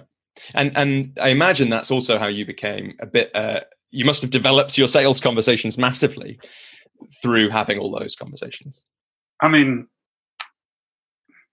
by the you know towards the end of that business, if I had ten sales conversations, I'd probably get eight or nine clients. So, but you know, that's partly the that's the halo effect of happy clients and referrals, right? Yeah, and it's also really you know, by the time you're doing your three thousand sale conversation, or you know whatever you want to call it, like you're you're a bit better hopefully than the first time you've done it anyway. Like yeah. Know, especially if you if you've got a really clear product. So yeah. So although that was easier, yeah, this, there was pressure on sales, there was pressure on delivery, because actually when you've got 40 clients, you need to do a lot of sessions every week in order to deliver. And so yeah, I'd be looking at probably at peak I was doing like four or five sessions every day. And then seeing on quite a few of it. Some of those clients I'd be seeing on in person as well. So there's moving around. And then, as you said, cramming in sort of three or four sales sessions a week on top of that, and then working four days a week. So it was, it was very, when I was working, it was really compacted. And also, like, part of that seven year itch is like, can I do my best work delivering 30 sessions a week, you know, including the sales meetings? Can I always be at my best and can I pay the attention that I feel my clients deserve to all of them when I, you've got so many of them? And the answer was kind of starting to be a bit of a no. I was like, I need to change that. Yeah, I need to change the sales pressure. I need to change the delivery pressure, and come up with a model that looks a bit different. Um, yeah, so I guess that's one of the you know, apart from the passion and the excitement, I learned you know looking at this different niche, I kind of recognize I've been working with my biotech guy on and off for years because there are always moments when he really needs some support to get through a particular challenge. And so we come back and we built a really deep, trusting relationship. And he was starting to bring me in to help facilitate team away days, all sorts of other things. So I could see that you know, one sale was a much longer client lifestyle, sorry, um, life cycle um, due to the nature of what you're trying to achieve. Um, and there's also the possibility, because of that, to move on to a different charging model. So rather than selling a package for £2,000, there's a possibility to go on to a retainer and say, look, I'll support you for as long as you need, and you pay me whatever it is on a monthly basis. And what do they get for that if they're on that, that model now? So it's it's a package of support. So it's coaching sessions and workshops with the individuals for the whatever we're working on, but it also extends to you know. I might go in and follow my client around for the day and watch them in action. I might go interview people to get feedback about their uh, particular area of development that they're interested in. Um, you know, I might work on looking, reviewing a document. You know, I'm helping a client at the moment to put together the story for how they're going to sell their business next year. And so I'm working on their deck and giving them feedback outside of the sessions. Um, yeah, I, it might whatever it might be. It's that it's a more rounded package of support in order to help them achieve their objectives. But isn't it interesting that that sounds so similar to what you realized you wasn't the right thing to be hmm. doing back at Deloitte 12 years earlier? That's an interesting observation. I'd say yes and no. Like it takes some it takes some careful contracting to get these things right. Yeah. Because yeah, I'm more walking the line between being a coach and a consultant. Yeah. Right. I yeah, I'm very careful to contract each thing that I offer to do and to put it in the light of this is how it's going to be, this is what I'm responsible for, this is what you're responsible for. So you're right, maybe it is like part of that desire to be more helpful and I, I know how valuable and powerful coaching is as a framework. But I also have a really good strategic brain. And I've also got now, after sort of three or four years of building up a practice and supporting, you know, dozens of businesses, I've also got some real insight into some of the challenges that you might face in growing a business, some of the things that have worked for other clients, um, and that is really valuable. So there's, you know, it's not like a mentorship because I haven't done it myself directly, but I've also got that insight that I can bring. And again, as you know, I referenced this earlier, I don't see myself just as a mirror. I'm a human being. I'm using all of my resources to co-create and help my client to deliver. Yeah, and and so just to give us a sense of either what it's like now, or what and or what you feel like it'll be in the future to get that lifestyle that you want now is it uh, it was presumably it sounds like it's not 30 or 40 clients because you're having you're spending days in with people. It must be some smaller number. What's the like how for you as a person how do you want that business to look? So as i said it's now i think i'm engaged by 10 organizations um, in ver- varying degrees i'd say probably half of them are just you know, i'm not saying just but I uh, to work with the CEO or MD and develop them as a leader and help them deliver on their objectives and the business's objectives. And half of them are a bit more sophisticated than that. I'm still figuring out what the right balance is. I'm wondering whether 10 clients is the right number or whether it's still too many. But yeah, what has changed is the sales pressure. So now with you know, I've got 10 clients with ongoing, not all of them on retainer, but with ongoing work on a longer term basis. Okay. And what I also find is that clients, you know, we have a period of activity and then they'll come back or we'll identify another opportunity to work. So there's there's future work in those relationships as well, because there's a level of trust, but there's also the knowledge and insight that I have into those businesses. So I can be a really useful person for the leadership of the businesses. So suddenly, you know, I'm looking at saying, all right, maybe in the next year, I need to bring in three new businesses to keep it refreshed, make sure that you know, some of these relationships will run to their natural course and that will, I'll done everything that I can do to add value. And then maybe it'll go quiet for a long time or maybe never come back. So you need to be, I need to be conscious of refreshing this business and making sure that I'm bringing in new challenges for me as well. Um, but suddenly that sales pressure is very different. Yeah, yeah, and again, it goes back to doing those sums. I think you know, because I, I, don't do the consultancy bit in my practice, particularly that side of it. But as soon as I realized that if I if I worked with people over longer periods, and when the work that we were doing was was complex and uh, enough to warrant higher fees, then suddenly, yeah, you need to make a sale every couple of months instead of every week or two weeks or you know whatever it is, and that's much more manageable and sustainable. Uh, certainly feels like that. But what I would say is, you know, if anybody who's listening to this, if he's still here after however long we've been going on, um, yeah, that doesn't necessarily mean that it's a utopia or it's a lot easier. And one of the things I've had to do is learn how to make these much more complex sales with bigger ticket value. Um, you know, as a, cred- as a credible career coach with a thousand people under my belt, highly recommend it. To ask people to part with two grand to help them do something that is making them miserable is that you've got some pretty good leverage on your side. But as someone relatively new to this market and asking people to give you a you know multi thousand pound retainer on a monthly basis ongoing, and I, you know you asked me a really good question. So what do people actually get for that? So figuring out well what do you actually get for that, and how do you articulate that value and link it back to the value of the business? yeah, there's a lot of learning in developing that sales process and refining it and working out how to to get to a yes. Um, so I've had to go through a sort of full marketing, business development, sales reboot because what worked in the old business doesn't necessarily hold true anymore. Yeah. Yeah, and Phil, I can tell you're getting nervous about time. So for those who don't know Phil, he uh, he is a timing ninja in his coaching. Well, that's certainly my experience. So I just want to say, I've I because I am not a timing ninja. I love to give myself loads of time. I've got a few more things that I want to catch before we finish. I'm genuinely not nervous about time. I'm just more conscious that if I was listening to this podcast, I'd be like, when are these guys going to finish? Yeah, they'll be on their third run of the podcast by now. Uh, I think. So yeah, I want to catch a few things before we finish that I think are really interesting. And the first one is that last thing that you spoke about, which is what you've learned about sales.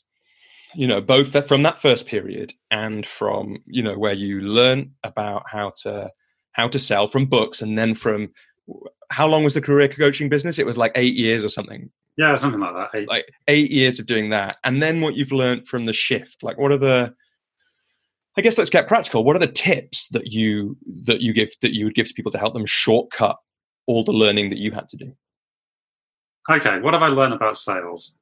Um, what I've learned about sales is that what you learn in your fundamental basic coach training is the key to being a very good salesperson. Because the whole point of sales is to identify that problem that people want to solve and then to understand why they can't yet solve it, and then to help them to identify a way that they can solve it. They what hopefully can see that you can help them to do and that they will buy into. But that requires being really interested and curious about that person. It requires deep listening to really understand what's going on for them. It requires powerful questions to bring out that information and you know to bring it. Often the answers are there for people, but they're unconscious. So to bring those unconscious answers to what's getting in the way into the conscious, and for them to suddenly see for the first time, this is why I'm stuck and I can't do it. This is why I might need some help. You know, if I think you might have seen me do like a sort of sales meeting in one of the trainings that we've done, you'll find if, if, if anybody watches me do sales, I talk about myself as little as possible because I see myself as a catalyst. And all I need, want to do is make sure that people feel that I'm credible. So I try and do as much of the credibility stuff offline with my website and you know with referrals and whatever. When I go to talk to somebody, I'm genuinely interested in what's their problem and how can I help them. And I want to find out as much about that as possible. So that's number one. All of that, those coaching skills, absolutely invaluable when you're under pressure, uh, when I was under pressure in my early business, I go and talk about myself a lot and burble on about all my credibility. But that's because I was, didn't actually believe in myself and I was nervous about selling. Right now, that I don't talk about that if possible at all. So that's that's probably the the first thing I've learned about selling. The second thing I would say is moving from the beginning of my business to now. I've you know I've been working a lot on my own personal development and at the beginning of that period in 2008, 2009, I had a real scarcity mindset. I was like, I just need to get work. I want to do the thing I love, and otherwise I'll have to give up. And it's really hard. I'm going to have to persuade these people. And nobody wants to spend money on coaching because yeah, I'd had those early knockbacks. And even though I, I should have seen it from all the previous experience, I didn't. Over time, going on this journey, seeing getting back into the space of being in love with, you know, fully in love with coaching after the first rocky patch, I started to really, you know, really see the value. I've had thousands of clients. I've seen so much success. It doesn't come down to me being a, some genius. It's just following this coaching framework, believing in it. It's knowing what I can and can't do and what where it's most valuable and applicable. And moving into from a scarcity to a place of going, look, for the right person at the right time, this thing is wonderful. For the wrong person at the wrong time, it's no good. In you know, now coming into a sales conversation, I see it as, as a two-way transaction. I'm looking for is this a person who I believe in, who I like, who I think has got a legitimate problem that I believe I can help them with, and that I would enjoy doing. So I've got some quite now some quite high bars and criterias for who I will and won't work with. Um, part of my learning for changing my sales processes, I now go on a lot of first dates with entrepreneurs and MDs where we have a coffee and just get to know each other before we even talk turkey about what we might help them with. And I'm looking for is there a connection? Is there a spark? And is there something really worthwhile that they need help with at this point? And if the answer for me, if I can't answer those questions with a big yes, I'm not interested in prolonging the process, even if they want me to help them. So, because I'm like, you know, in my little niche, I need to get three to five new clients a year. So I want to find the people who we are going to have an absolute, you know, we're going to have a blast together. We're going to do really impactful work. The business that they are doing has a real impact in the world, hopefully in a positive way, like my biotech client. So I'm, you know, I'm in a space of abundance of saying there's plenty of those out there. I'm looking for the right ones where everything's a yes. I think um, you, are a big Rich Litvin fan. Right. He's about having a hell yes, right? Yeah. Like, this is a hell yes conversation. Um, but it's, I, it's such a good frame. It's such a good frame. Yeah. So those are the two things I, I probably learned most. It's like yeah, use your coaching skills, listen, be of service to the client, but also look for the two-way yes. Don't be like desperate and feel like it's scarce. Because frankly, if you set up your business right and you put the discipline and the hard work into the marketing and the business development and the pipeline building, you will quickly get to the point where you have more opportunity than you can service. Or rather, quickly in terms of a year or two, probably. Right, as long as yeah, you keep that good frame of time, and uh, as as long as you're doing really good work, would be the thing that I'd add in. And and I want to ask you a little bit um, before we finish. I've got a couple more things, but one of the things I want to ask you about is the coaching school because I did this amazing training with mm-hmm. Phil and uh, his co um, trainer Vegard at the time, um, and yeah, I found it incredibly impactful and like it gave me an amazing foundation uh, for the work that I've done since. And I'd love to hear you talk as briefly or as much as you want, really, about yeah how that came about and why, and also yeah what your experience and what you took away from the coaching school are because as i understand it right you can clarify this the coaching school i think now is is the website isn't up anymore you've it's brought resting. it to an end it's, it's resting. resting nice nice um so this, I think, this is yeah. The coaching school comes in the context of me getting the seven-year itch. Uh-huh. So at that point, I was looking for what's my next thing, what's my next challenge. Something that struck me as a interesting possibility was can I build a more scalable, sustainable business around my you know ongoing love affair with coaching? And you know, one of the things that presented as an opportunity was maybe there's a space to share some of what I've learned about coaching, both in terms of the skills and the competencies and the approach and the mentality that you need to be a really impactful coach, and also in terms of providing support for people who want to turn that into a business to help them understand some of these things about you know, the knowledge, the discipline, again, probably the mentality as well that it takes in order to make coaching into an income stream or your primary way of living. Because it's not an easy thing to do. There are, you know, literally tens of thousands, hundreds of thousands, maybe millions of people who have trained as coaches or claim to be coaches. But if you take a sort of survey, not many of them are actually making much money out of it. So we would, I thought the opportunity was to create an organization that did outstanding coach training, but also was very practical around how do you then go and do what you did, Robbie, and turn it into your living.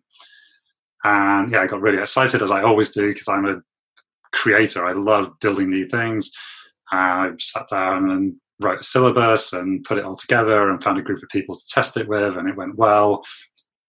And I was like, wow, this has the potential to really grow into something. And it was it was actually great for me in terms of getting through my seven year itch because it all of that work around what go what makes coaching magical made me help me to fall back in love or stay in love with coaching right like to teach it to watch other people going through that journey of discovery and going wow this is so amazing and seeing the impact that they can have and how you know i still remember sitting on um, in a park in Cambridge watching you do a practice coaching session in one of our trainings. You know the one I get a little shivers there where you're just talking about. Yeah, that. and you, I think you asked one question in 45 minutes, and it was incredibly you know, powerful. You were just there for your client. You helped them think through and really get in touch with what was going on for them on something that was really important in their life. And that, you know, that gets you back in love with coaching. You see that and you're like, wow, that's unbelievable what you can do without being a smart ass or having any knowledge or anything. Just gentle, supportive, trusting relationship. So I thought, okay, this is not this could be something I could build up. And yeah, the coaching school ran for a few years. What I found out is I actually my biggest passion is being with people and I love the training. I love developing people. I love mentoring them and coaching them around becoming coach. I love coaching them on building their business and being in front of the room with people on that. What I didn't enjoy so much was the actual mechanics of building the business and, and scaling the business, you know, which is ironic because that's what I help people to do. um, it's as it turns out, it's really tough, which is probably one of the things that got me onto the opportunity. And you know, I got some coaching and support with building the coaching school because just to me, it just wasn't as exciting. It, you know, my strengths are around creating things and thinking strategically. They're not necessarily around operational excellence or you know, the nuts and bolts of delivery. And that stuff just didn't it didn't excite me in the long run. And, and yeah, what happens when you know you talked about strengths quite a bit over the course of this conversation? What happens when you're really not in your strengths for you? Ah, it's just you know the motivation to be disciplined and do the nuts and bolts stuff is not as strong for mm. me. you know, like I know it, I know the stuff that puts me in my happy place when I'm doing great work. And in this case, the end result of getting in a classroom with a group of people was turning into a real grind to actually sell that, pull it together, do the marketing, the business development. Um, we were trying to build out a kind of cohort of trainers, and that took a lot of work as well. And it was just there was a lot of stuff that just wasn't making my heart sing. Mm. Um, and it takes yeah you've got to take a risk with those businesses financially. If you give it if i you know the more i gave up my time not coaching clients the coaching school wasn't making i was making a bit of money but it wasn't making the same kind of money. And i've got to feed my i have a family i've got to feed them. So to make the decision to commit to it i would have to say i'm going to take a big risk on this and i'm going to have to do a lot more of the stuff that i don't love doing.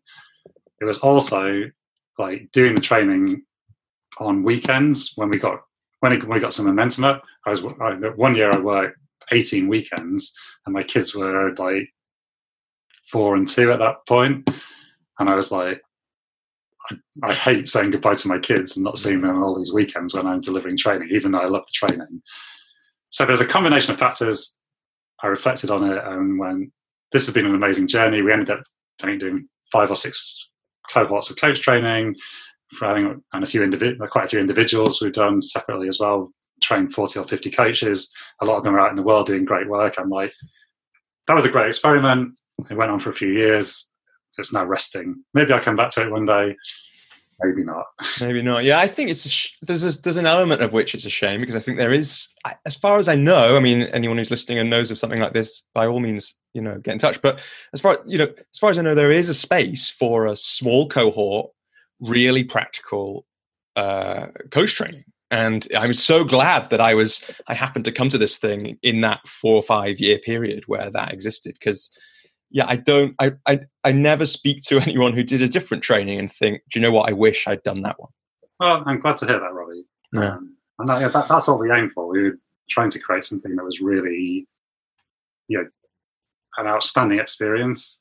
Um, and I think we did. Like, I, yeah. You know, yeah, I mean, I, from personal perspective, like it definitely, it definitely was. Um, I guess before we finish, it feels like there's a there's a couple of things that we haven't haven't talked to in uh, detail, massive detail, that I just want to ask about, give you a chance to speak about.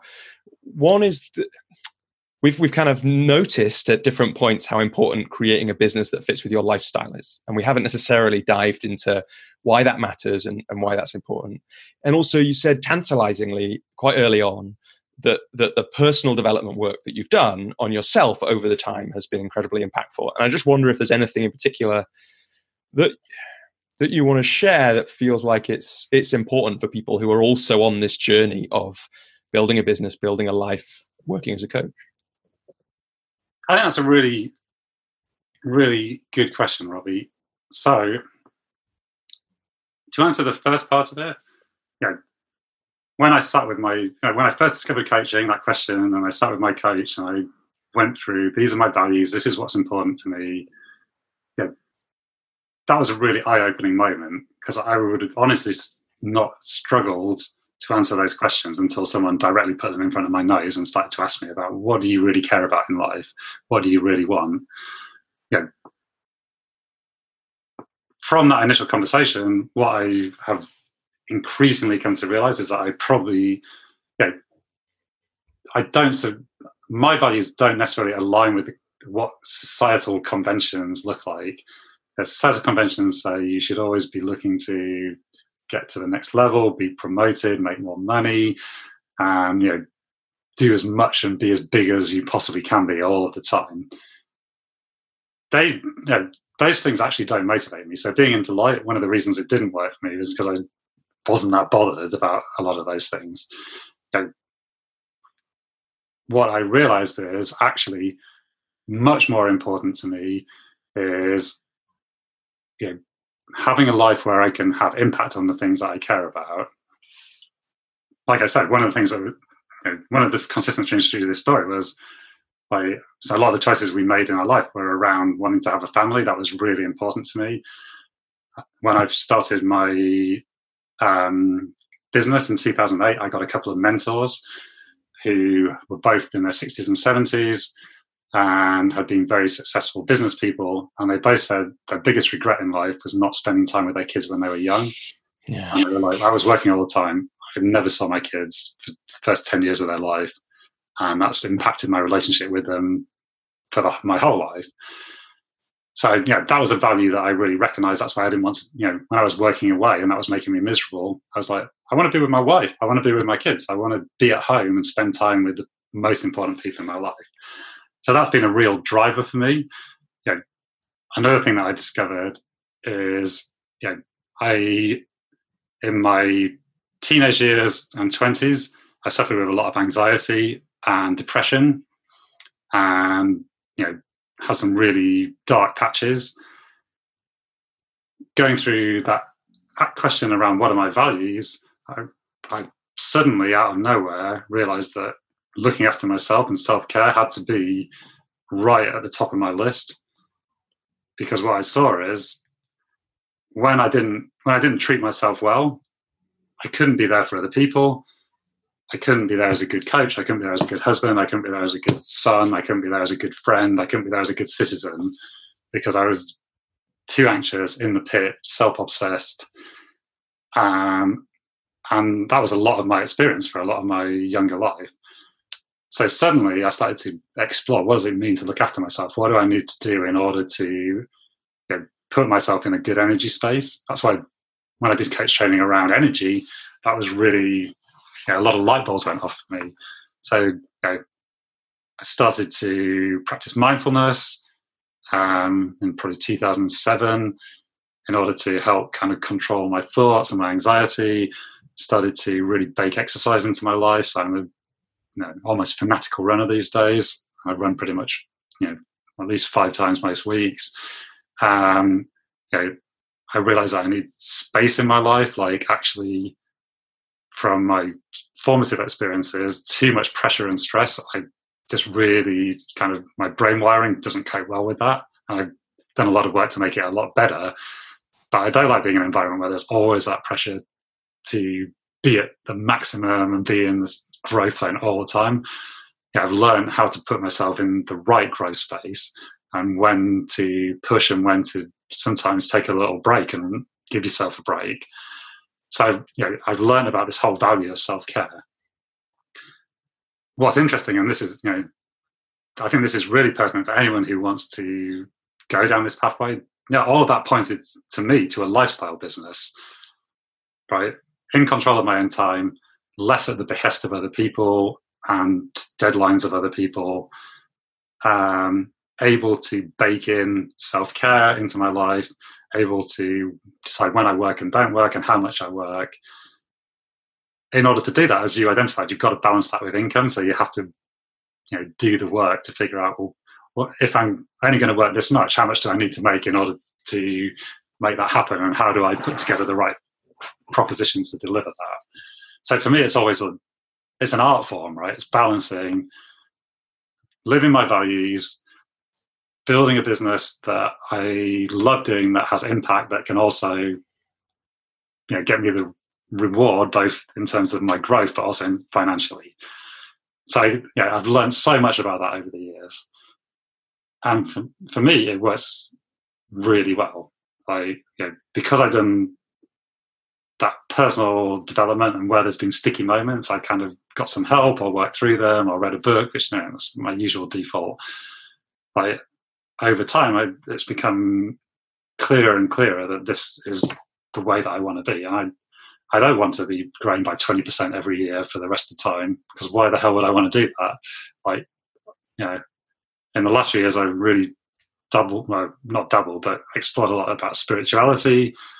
I, you know, I'm in, increasingly coming around to being a Buddhist. And there's a lot there about not grasping and acceptance and just being happy with what you've got. So there's this whole kind of journey that I've gone on, and that you know, if you ask relating that back to the sales question you asked earlier, I don't feel the attachment to I need every, everybody I meet needs to become a client. And I need to make more money than last year, but that's a bit unconventional, but it works for me. Yeah, so that's a quite a rambling answer. No, it's a great answer, Phil. It's a great answer. Uh, it feels like a nice place to start to draw the conversation to a close. Um, I guess before we do, I'm curious. Um, I wonder if I can do this within the within the marriage metaphor. Uh, what have you got coming up to keep the spice in uh, your uh, relationship with coaching? Oh what are you working on at the moment? This is my coaching midlife crisis. Right? um, what am I working on? So obviously, you know, at the moment, making yeah i'd say the transition that i'm making to the new business is three quarters to 80% there. So i'm still learning about you know, what is my unique offering and how do i package that up and deliver it? How do i add the most value to my clients that i possibly can? And how do i refine that? How do i do the business development and pipeline development? So i think there's still some more juice to be squeezed out of that um, I've also, so kind of building off the coaching school thing, I have got a client who are in the um, dance world. They're a um, really successful, innovative dance company. And we have just started to explore the idea of building a leadership development training business to kind of fuse a lot of the knowledge and experience that I got from coaching and developing leaders with a lot of the amazing work they do around storytelling, somatic experience, physicality. Um, so it's very early stages. Wow. But it feels like there's a possibility there to build, you know, build a more scaled business. Luckily, what I've learned is I have no interest in being the CEO of that business or the MD, you know, I know that I can bring lots of value to the table around creating new products and ideas of how we might fuse it together and turn that into a package. And I can, I would probably enjoy doing some of the delivery. So I'm hoping that, that will develop into something um, that will build out over the next couple of years. Um, I think it has the potential to be really impactful. Yeah, no, I completely agree. It feels like some. So, I mean, even in even just within coaching, I feel like uh, my for myself and clients, developing the somatic experience and understanding that we have is vital. And yeah, I can imagine that you know those innovative dance companies are amazing, fascinating storytellers too. Oh, it sounds sounds super cool. Look forward to hearing more. And well, I'm hoping that's gonna I'm hoping that's gonna keep things spicy. Definitely. so, Phil, is there anything else just before we finish that you wanted to say or share um, before we wrap up? I mean, I guess I'd like to thank you for this conversation. I genuinely have had a lot of fun. I'd like to thank your viewers for listening, and hopefully, there's something useful that's come out of this. You know, if anybody has questions or wants to know more, or there's something particular that we talked about, you know, I'm always open to a conversation. I'm sure you'll share my contact details. So, you know, it's an open invitation. Like over the years of, you know, all of this experience I've had and this love affair with coaching, what I've found, and one of the things that helped me fall in love in the first place, like in 99.9% of cases, I've found most, almost every coach to be open, have a sense of collaboration, you know, be genuinely passionate about what they do and want to share and support and help other people. And over the years, I've you know, attempted and as best I can to support other people on that journey. So, you know, as I can be helpful, you know, I say to people, don't hesitate to ask questions, um, and I'll see what I can do to to be as helpful as I can. So that's where I'd end, I guess. That's great. It's great, Phil. And yeah, there's I, there's lo- been loads in this conversation. I'm sure lots of people will find uh, really useful and interesting. And like I said off air before we started, um, I'm pretty sure, other than needing to eat some lunch, uh, maybe have a coffee, I'm pretty sure we could have gone on for another hour or two. So it's been such a pleasure. And thanks so much for your time. And uh, yeah, I will. We'll put some notes about the things we've spoken about up on the up on the wherever people are listening, but also at, at thecoachesjourney.com and um, including links to Phil, your website, and all that kind of thing. Brilliant. Well, thank you, Robbie. Yeah. Thanks so much. Until next time, see you soon.